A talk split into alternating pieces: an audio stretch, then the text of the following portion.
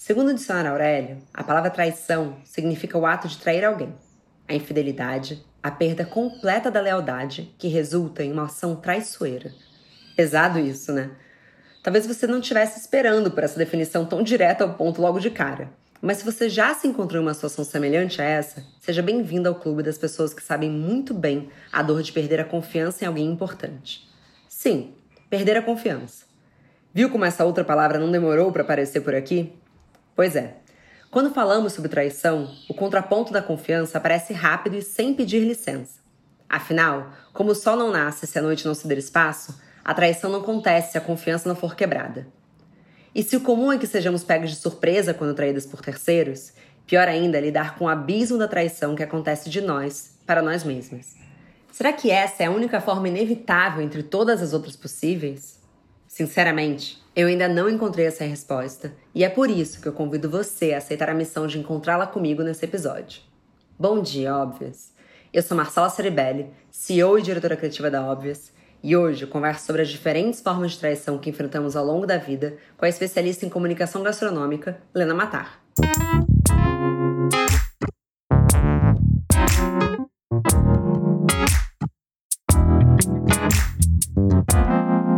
Bom dia, óbvias.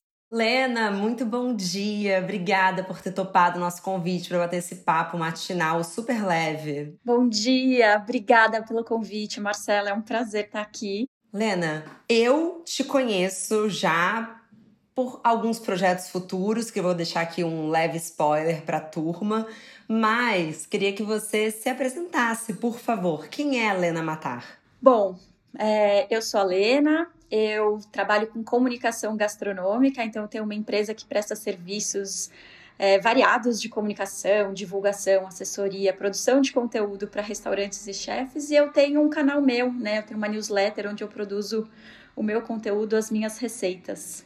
Eu indico demais essa newsletter, gente. Amo. Chega ali para mim, eu já fico quase assim, meio emocionada. O que, que eu vou fazer esse final de semana? Teve uma que foi especial chocolate, eu quase morri, Lena, pelo amor de Deus.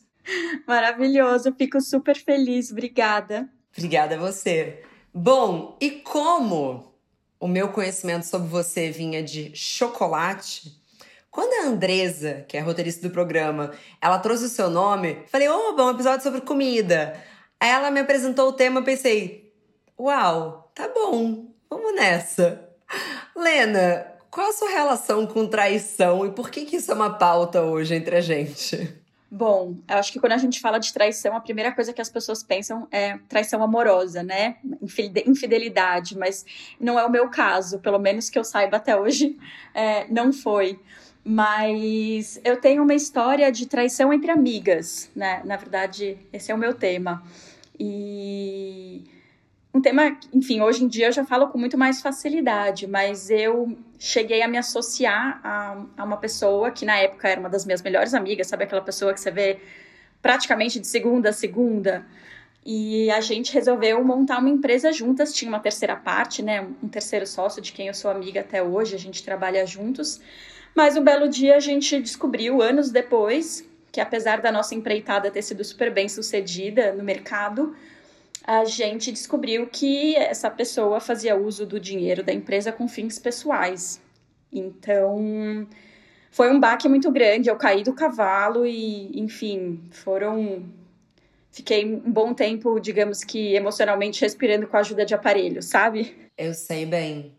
Uau! Bom, Acho que esse é o segundo baque para quem tá ouvindo aqui a gente, porque esse papo não vai ser só sobre traições amorosas. Também pode ser. Eu, Lena, tenho traição, que eu sei, amorosa, profissional, de amizade.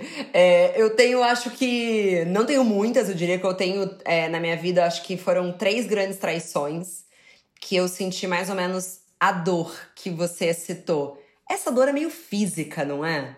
Cara, ela é física. É... Eu acho que a traição ela tem espectros, né? Assim, tem graus diferentes.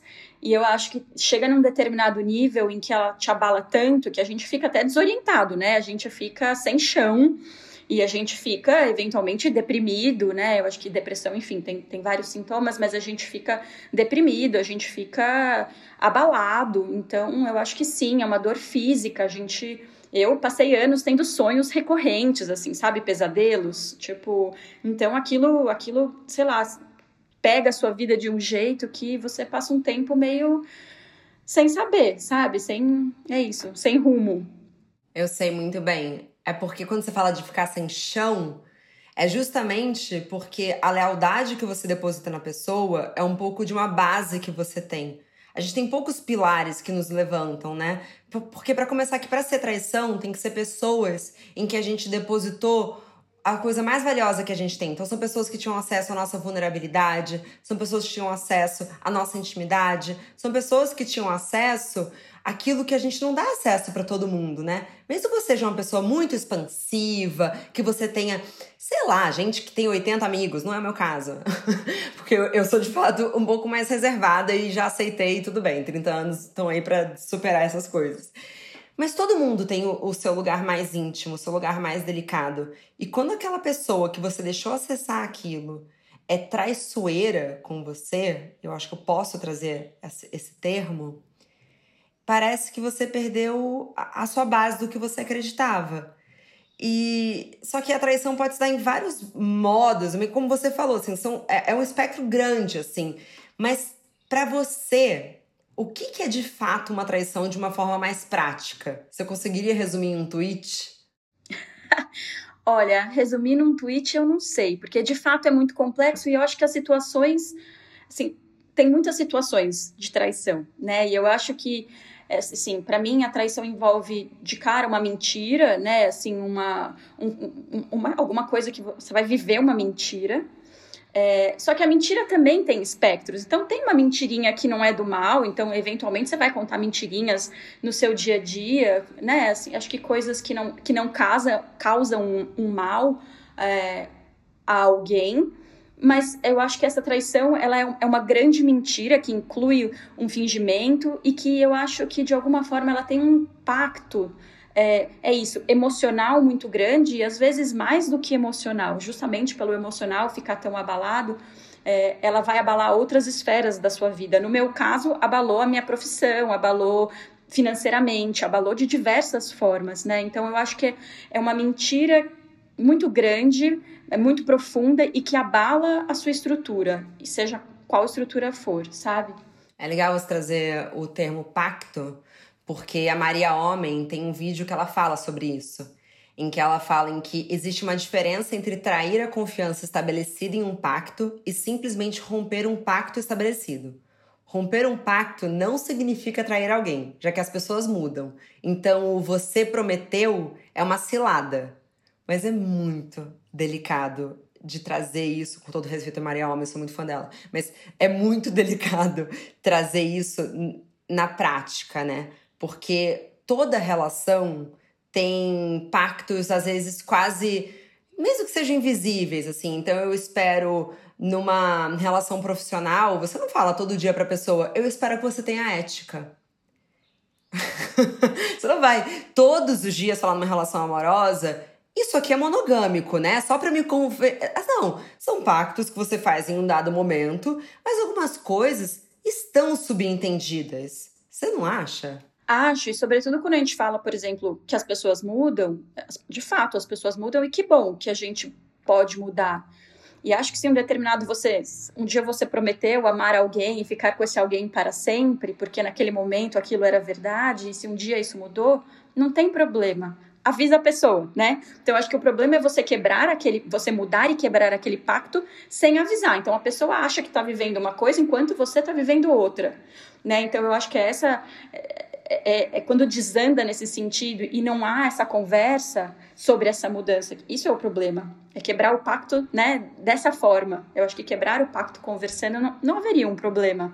Acho que todo mundo tem o direito de mudar de opinião em um determinado momento. Agora, tem coisas que, que é isso, que não mudam. A ética profissional é uma coisa, os seus valores, né? Eu acho que é, é, essa quebra dessa moral que, que daí às vezes envolve toda uma sociedade. No meu caso, que envolveu a quebra né, de questões legais, então não é nenhuma questão de opinião, né? Porque a lei até, até hoje, nesse sentido, não mudou. Então, por esse lado é mais difícil. Eu acho que quando a gente fala de amizade, é o lugar mais cinza que a gente tem, né?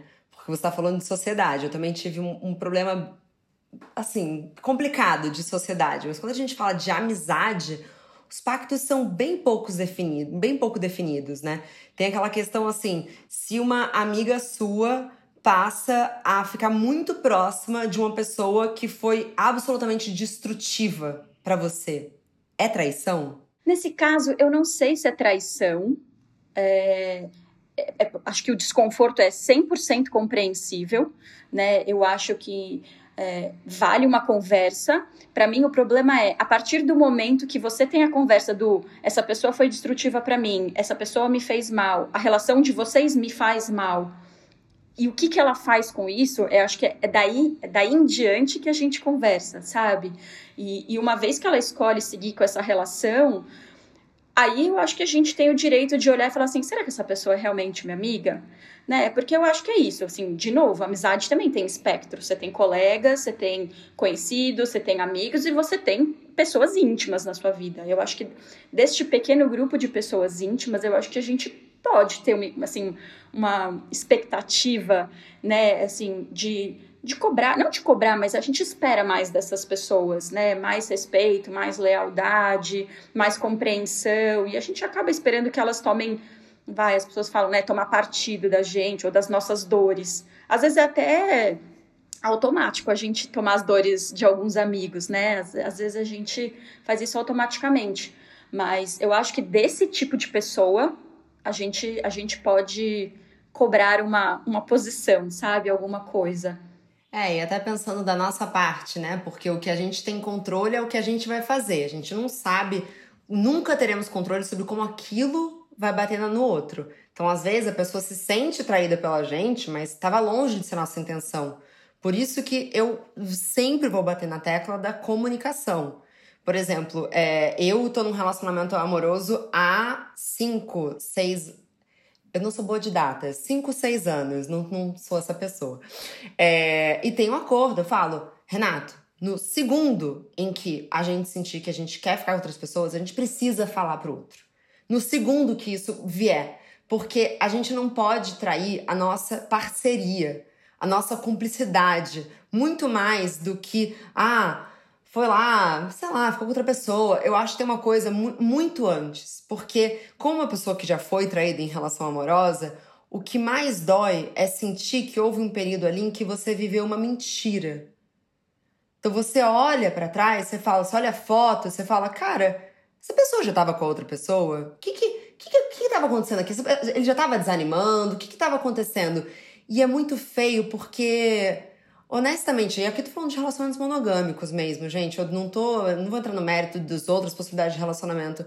Mas assim, suja a história, a mentira. Você entende o que eu tô falando, dessa dor?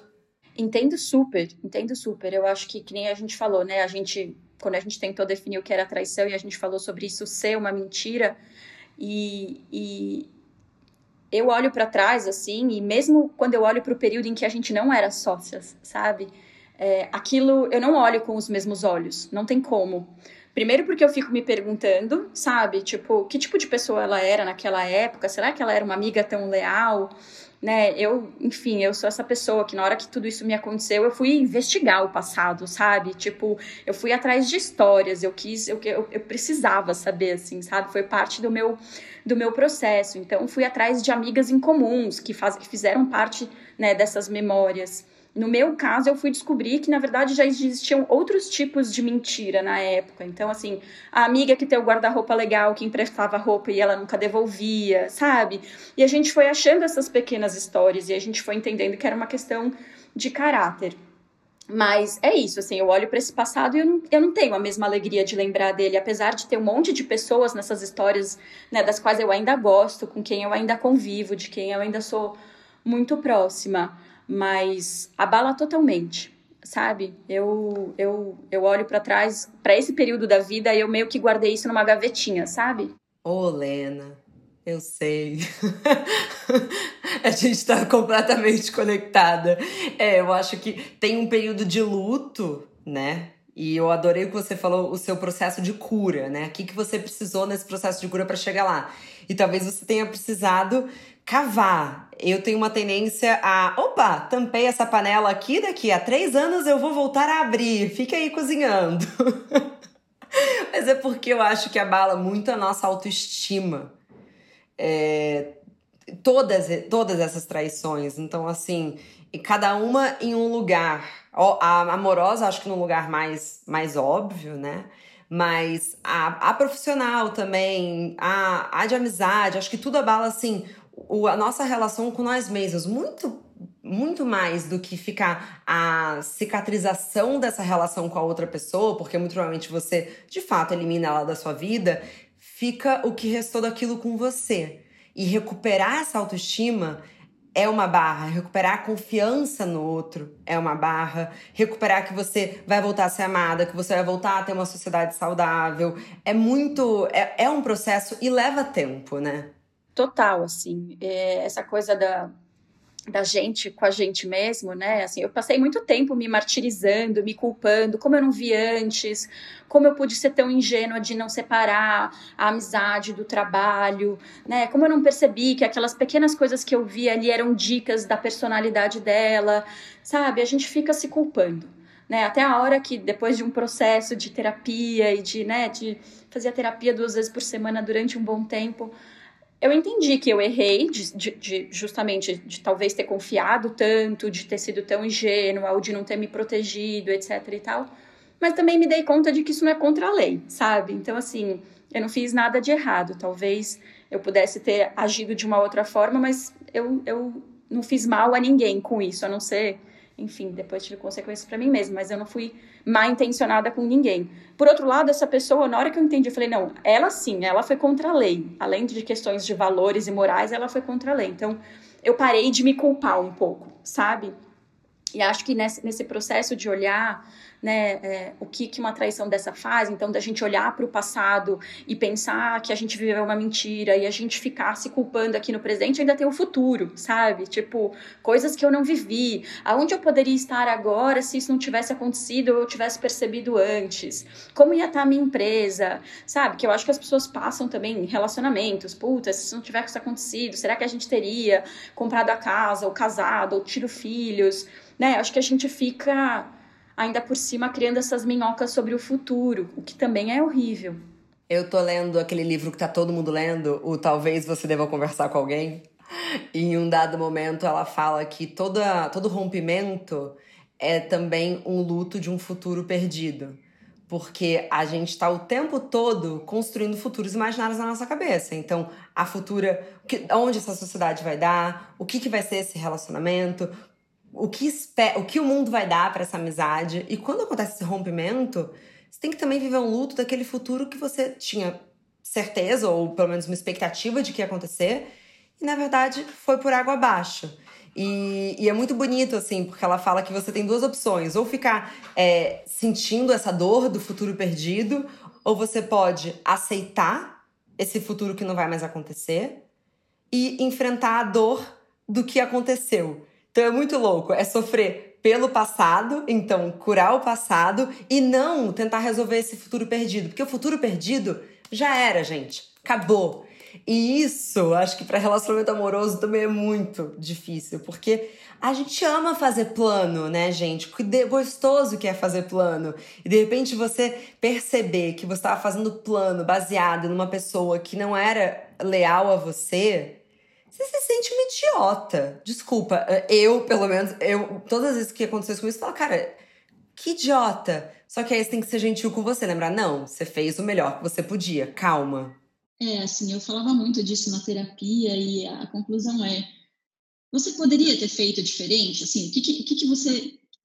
Aquela era eu naquela época, né? Dadas as experiências que eu tinha tido na minha vida até então, e acho que por uma série de fatores, entre sorte e privilégios, eu nunca tinha passado por nenhum trauma e nem precisado desconfiar de pessoas, né? Então, assim, eu não tinha dentro de mim essa desconfiança, tipo, eu não tinha como fazer diferente. Eu acho que chegar a essa conclusão também aliviou um pouco esse, esse processo, né, de, de entender que aquilo aconteceu e de aceitar que aquilo aconteceu, porque, enfim, era, aquela era eu naquele momento, e a partir dali entender o que, que vai acontecer, e você refazer planos, né, e você ter a resiliência de começar, né, de aceitar e começar de novo, né, assim, no meu caso, acho que eu tive que começar de novo profissionalmente, é, e você lidar também com o vazio que fica na vida porque aquela pessoa saiu, né? Porque normalmente é isso, você só fica tão abalada porque aquela pessoa era muito importante. E a partir do momento que ela não está lá mais, você também tem que lidar com, com esse vazio, com, com essa perda, né? Então, é isso, são, são vários lutos, né? Tem a, a, frustração da traição, tem o luto da perda dessa pessoa na sua vida, eu tive o luto da perda de uma empresa, acho que pessoas têm outros tipos de luto, porque existem vários tipos de traição. Então, é isso, você tem que empilhar vários pratinhos nesse processo, sabe? Tipo, de, de se curar, o que é difícil, e, por isso leva tempo. E acho que a gente também se dar esse tempo é essencial. E você conseguiu voltar a confiar em pessoas nesse âmbito profissional? Como é que foi seu processo? Consegui. Eu, eu acho que eu sou uma pessoa que eu, eu sempre confiei nas pessoas, sabe? Eu acho que tem tipos de pessoas que são desconfiadas. Eu nunca fui a pessoa desconfiada eu sempre dei um voto de confiança e, e desde que se prove o contrário, sabe, eu mantenho esse, esse voto. Então, para mim não foi difícil. Eu acho que quando eu olho para minha vida, o que eu fiz foi, beleza, olha quantos anos de vida e eu encontrei uma pessoa assim no meu caminho, sabe?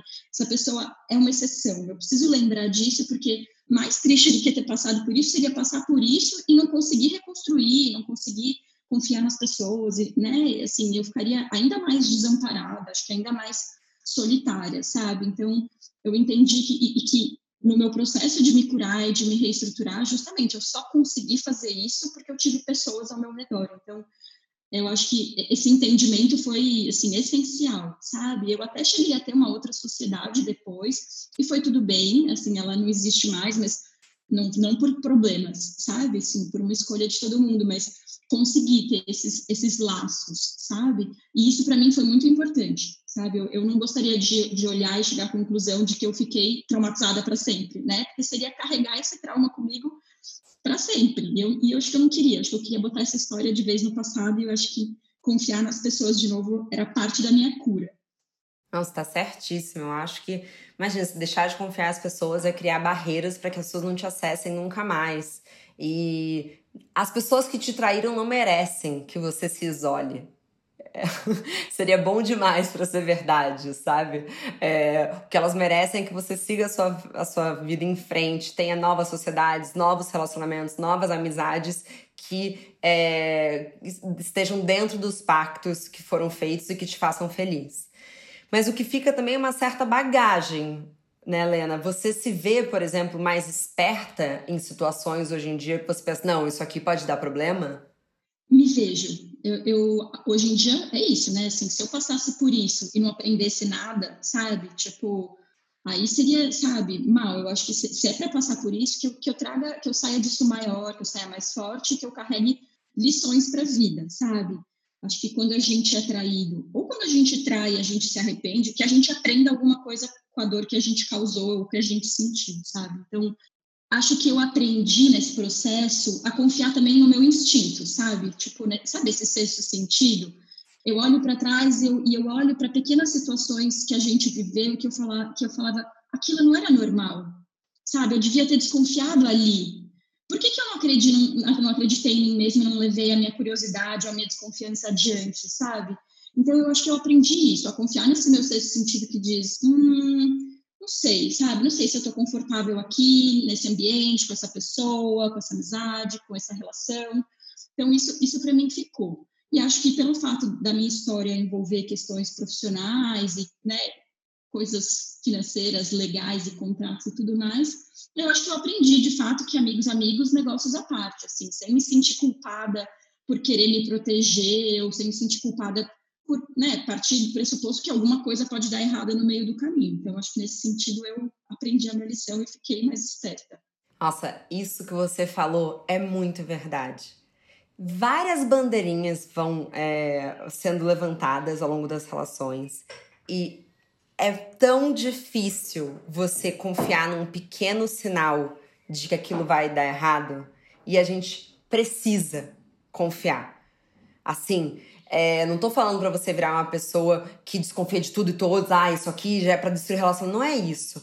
Mas assim, de todo mundo que tem alguma história dessas para contar, quando repassa a história, fala, cara, mas teve aquela ocasião, teve aquela ocasião, teve aquela outra ocasião. Sempre tem pequenas bandeirinhas te falando assim, ó, cuidado. Essa pessoa talvez não seja tão leal a você quanto você imaginava. E aí a decepção vem feito uma avalanche. Mas, Lena, como se esse papo não estivesse sendo profundo o suficiente, chegou a hora de falar sobre a traição que ninguém curte falar, que é a traição de nós mesmas quando a gente consegue trair aquilo que a gente acredita, aquilo quando a gente diz que sim, mas na verdade a gente queria dizer que não. Na sua opinião, o que, que configura trair a si mesma?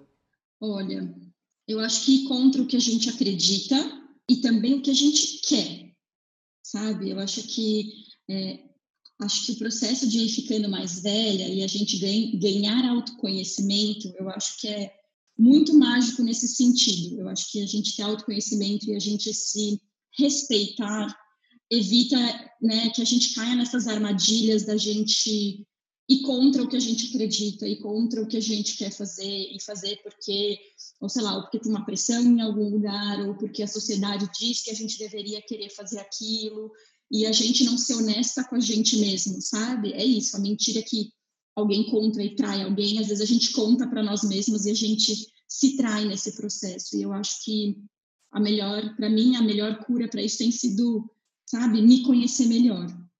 Tem uma matéria do Huffington Post é, mostrando quatro situações nas quais traímos a nós mesmos diariamente. Vamos lá. Primeiro, quando nos comparamos com outras pessoas.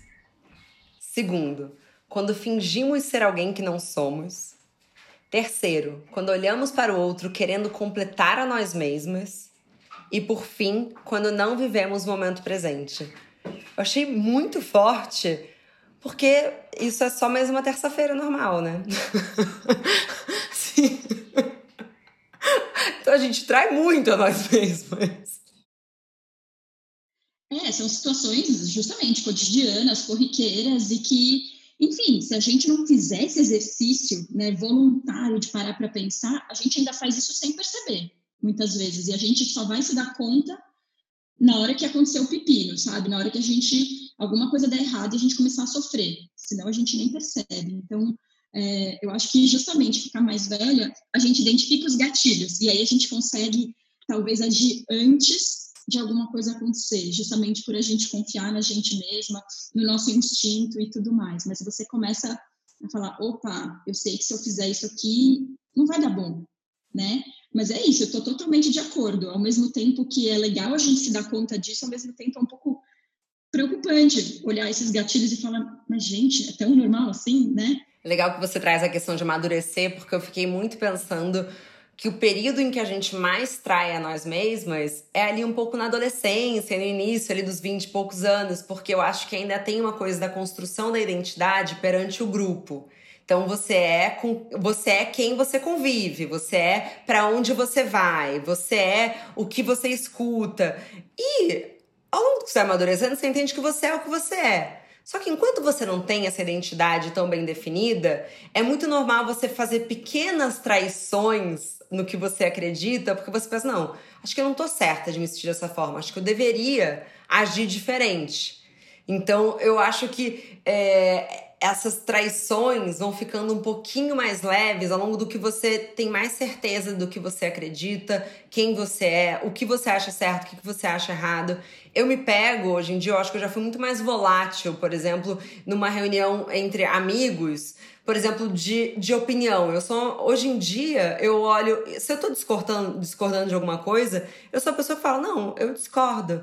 Mas tá tudo bem a gente discordar. E às vezes eu acho que as pessoas ficam quase assim, se ela discorda, agora a gente vai começar uma grande discussão. Eu falo, não, tá tudo bem, eu, eu só estou discordando. E vamos seguir em frente, vamos embora, vamos, vamos concordar em discordar. Mas isso estou falando uma coisa que é um pouco mais light do que uma traição. Mas você entende um pouco do raciocínio? Entendo, entendo super. Isso envolve também uma questão de tolerância, né? Da gente ter a tolerância com aquele que é diferente da gente, que pensa diferente, né? E continuar encontrando as afinidades para manter a, a, amizade em função disso, que eu acho que é um mal dos nossos tempos, é essa, essa grande intolerância, que ou você é A ou você é B, e se você discorda em algum momento, não dá para conviver, não dá para ser amigo, e eu acho isso, enfim, eu acho isso triste, sabe? Perfeito trazer a tolerância. Sei que você tem um caso de traição pesado de amizade e sociedade. Mas você lembra de algum momento da sua vida que você pense agora, se pensar, nesse momento eu traí a mim mesma? Olha, eu acho que, assim, várias vezes, eu acho que eu demorei para ser honesta comigo mesma sobre o que eu queria fazer da vida profissionalmente. Então, eu acho que quando eu estava na escola, e eu sempre fui a pessoa mega indecisa, que achava que sabia, mas eu, eu de uns tempos para cá, acho que eu sempre soube que eu queria trabalhar com gastronomia e acho que, além de não saber exatamente o que eu queria fazer na gastronomia, mas nunca me ocorreu falar assim, não, eu vou estudar a cozinha, é isso que eu vou fazer da vida. Porque não, naquela época ainda não era uma coisa tão corriqueira, tão normal, tão... Ah, claro, foi estudar a cozinha, né? Era uma coisa ainda diferente, não era muito comum. E eu acho que se eu tivesse sido mais honesta comigo naquele momento, porque não foi que eu falei, eu quero fazer isso, e os meus pais falaram, não, como assim? Não, eu nunca falei, nem para mim mesma, é isso que eu quero. E talvez eu tivesse feito um caminho talvez menos tortuoso, sabe, para chegar onde eu cheguei. O final disso é feliz, eu acho que hoje eu trabalho com o que eu gosto, mas foram anos, sabe, tipo, para chegar até aqui. Eu te fiz essa pergunta e quando eu estava é, colocando essa pergunta, eu fiz a reflexão para mim mesma. E eu acho que na minha primeira crise de pânico, que eu fui de fato para no hospital, eu percebi que eu estava vivendo para trabalhar e não trabalhando para viver. Então eu senti que eu tinha me traído miseravelmente. Porque eu amo meu trabalho, mas eu amo viver. Eu amo todos os prazeres da vida e eu tenho muita consciência do privilégio que é estar viva, o privi a privilégio de estar consciente que estamos vivos, que é, é, que é o fator de ser humano, né?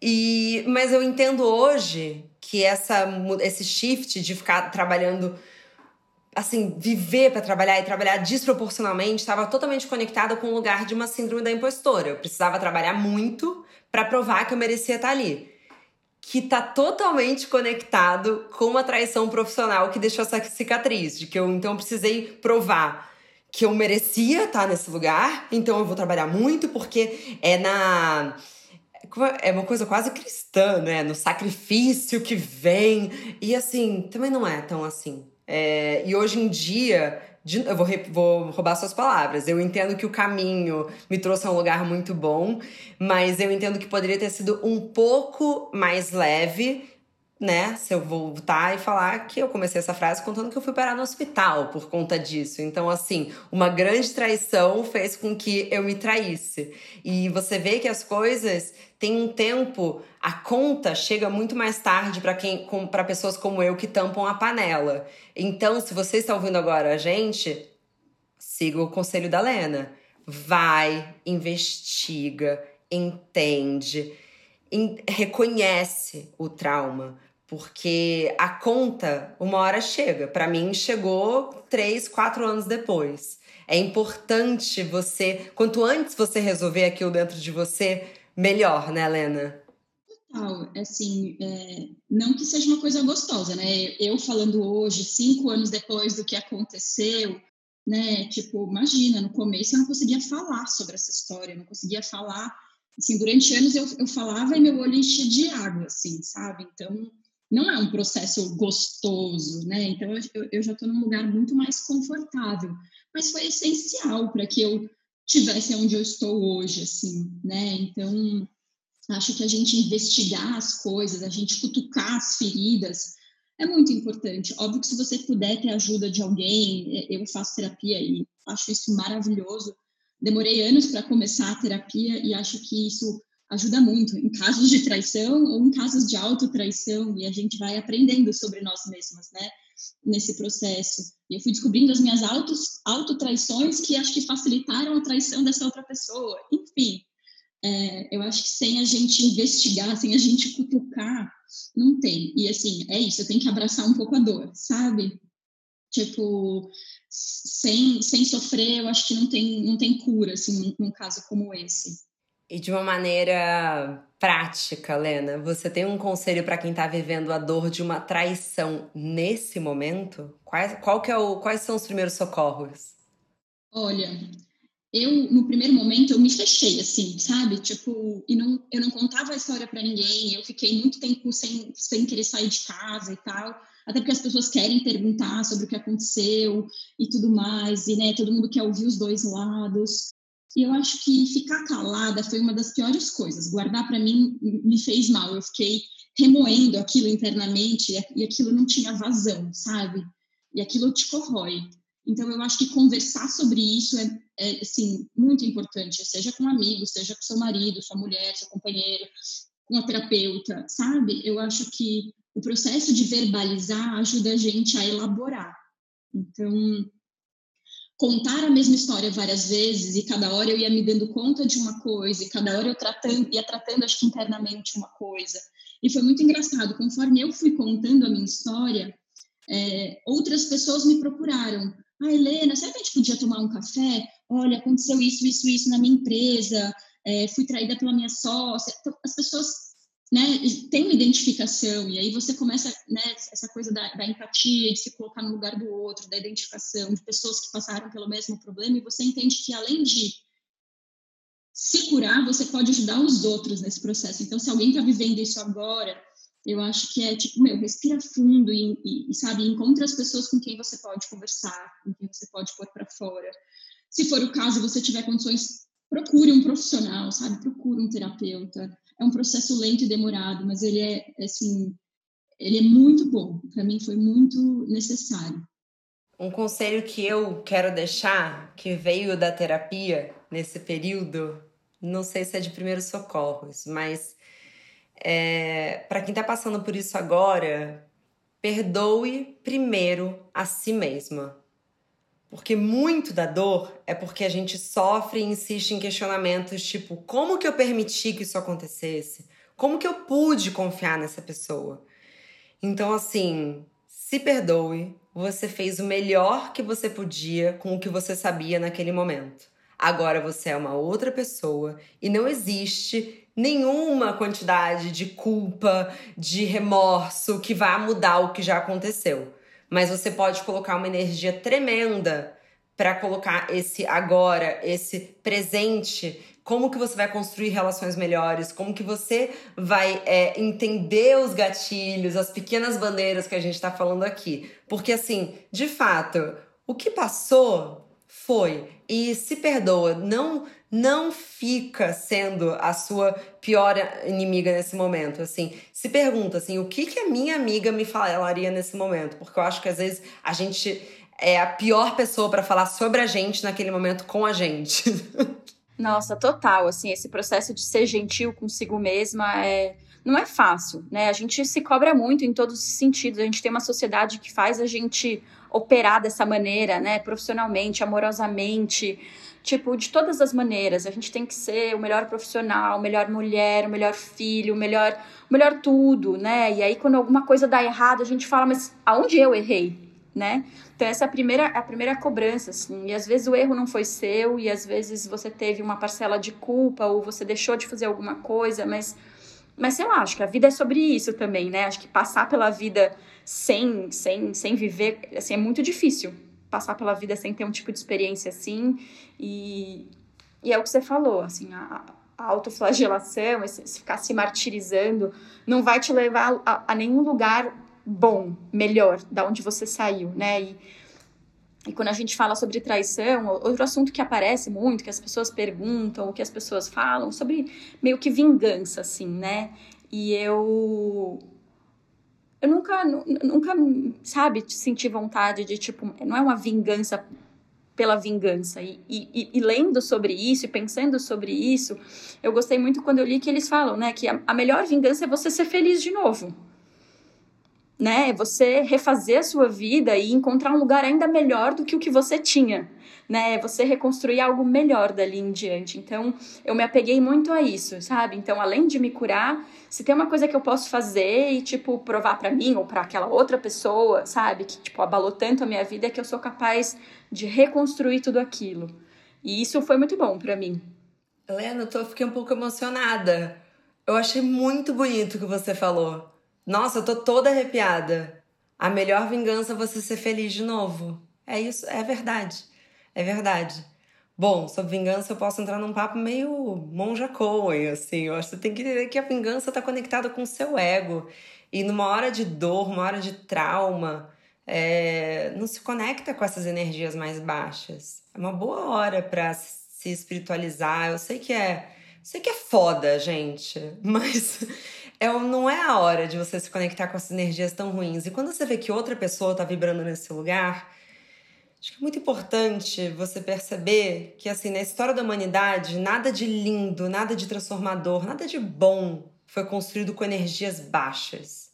Então, vibra em outro lugar. E eu juro que isso não é um papo Haribo. Ou se for Haribo, é legal esse papo sim. Porque assim, vibra no lugar certo, sabe? Por favor, eu imploro. Vocês escutam esse podcast já há um ano e meio. Não vão pensar em vingança, gente. É, eu acho. Eu olho a minha história hoje e também tento encontrar como um jeito de tipo ainda bem que essa traição aconteceu e eu descobri porque foi um jeito de tirar essa pessoa da minha vida, sabe? Foi tipo um processo doloroso de tirar um câncer da minha vida, sabe? Então, eu também tentei olhar por esse lado, porque eu acho que algumas pessoas que traem é um modus operandi de algumas pessoas, né? Elas, elas traem e, seguem traindo, né? É normal, quando a gente vai ver as histórias, a gente vê que aquela pessoa já tinha traído antes e ela traiu depois de novo e ela vive a vida assim. Então, então nessas horas, é, é, eu acho que é isso que está falando. A gente pode se espiritualizar e até entender, tipo, aquele momento como, putz, a vida expulsou, sabe? Tipo, aquela pessoa de, de mim. Que bom, que bom, sabe? E, e, quando a gente olha, até eu entrei nessa paranoia, assim, porque quando eu olhava o perfil dessa minha amiga, desde essas pequenas coisas de pegar a roupa e nunca mais devolver, né? Até no momento profissional de se, né? De usar o dinheiro da, da, da empresa, é, eu fui conversar com pessoas e, e todo mundo tinha a mesma opinião de que aquilo era um perfil psicopata, sabe? E aí eu entrei e falei assim, nossa, mas psicopata, na minha cabeça o psicopata era a pessoa com a faca na mão, um serial killer. E um psicopata é assim, quando você vai ver, de 1 a 3% da, pop da população parece que é psicopata, né? Então, e, e, e, e, o mal que essas pessoas causam nem sempre é um mal físico, não é uma violência necessariamente física, então você vai entender que tá cheio de gente por aí causando esse tipo de mal psicológico, financeiro, né? É normal você ter um, assim, uma, uma alta taxa de, de psicopatas na política. São pessoas que se atraem por poder ou que, que sobretudo, só pensam em si. Né? Então, eu, eu me dei conta disso também, sabe? Tipo, eu falei, nossa, expulsei uma psicopata da minha vida, que bom que isso aconteceu. Cara, completamente. Não precisa ser o Tony Soprano. É, até porque psicopatas, é, uma das maiores características é o quanto eles são sedutores em todos os sentidos. São pessoas muito engraçadas, são pessoas. Não são pessoas solitárias, são pessoas às vezes estão cercadas de um grupo de muitos amigos que adoram elas, porque tem uma sedução ali. É, podem ser pessoas que estão sempre em relacionamentos amorosos, que existe uma sedução geral. Pra gente finalizar, então, vamos fazer o exercício basicamente que a Lena sugeriu agora se você está passando por isso agora, escreve num papel com grafite, lembra que grafite tem poder. Você vai escrever livramento e vai colocar esse papel na sua geladeira para você lembrar todos os dias. Acho que pode ser uma técnica, Lena. Olha, acho que pode. Justamente, porque assim, a tendência é a gente colocar na gavetinha e às vezes você não não querer lembrar disso e alguma coisa te forçar a pensar um pouquinho, elaborar um pouquinho todo dia. É uma construção, é de pouquinho em pouquinho. Você não vai acordar um belo dia, aquilo vai ter, ah, nossa, sumiu da minha vida, que bom, sou uma nova pessoa. Não vai acontecer, sabe? A gente adoraria, mas não vai acontecer. Então, põe o papelzinho, pega um diário, faça como você quiser, se grave áudios, se mande e-mails, sabe? Mas tira isso de dentro de você. Perfeito, Lena. Nossa, que papo, hein? Obrigada demais. Olha, eu que agradeço. É mais uma oportunidade de eu continuar pondo para fora o que já tá praticamente resolvido dentro de mim, mas ao mesmo tempo tenho prazer em falar sobre isso justamente porque eu sei que tem muitas pessoas por aí vivendo esse trauma ou que passaram por um trauma e não conseguiram se recuperar. E, enfim, e acho que é muito importante a gente falar sobre isso, né? E as pessoas não terem vergonha de falarem que foram traídas, porque a vergonha faz parte desse processo de traição. Como eu fui tão burra, oh meu Deus, fui traída, meu marido, não sei o quê, como eu fui idiota. Então não sintam vergonha falem sobre isso, se curem, sabe? E é isso, bola pra frente. É, a meta é ser ainda mais feliz do que a gente era antes disso acontecer. Obrigada pelo convite.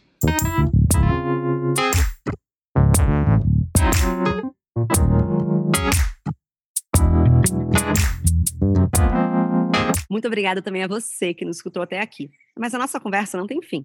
Continuamos semanalmente na nossa newsletter, que você pode se inscrever no www.obvious.cc, no Instagram, arroba Agency, e com comentários e sugestões sempre com carinho, no bomdia.obvious.cc. Bom dia, Óbvias!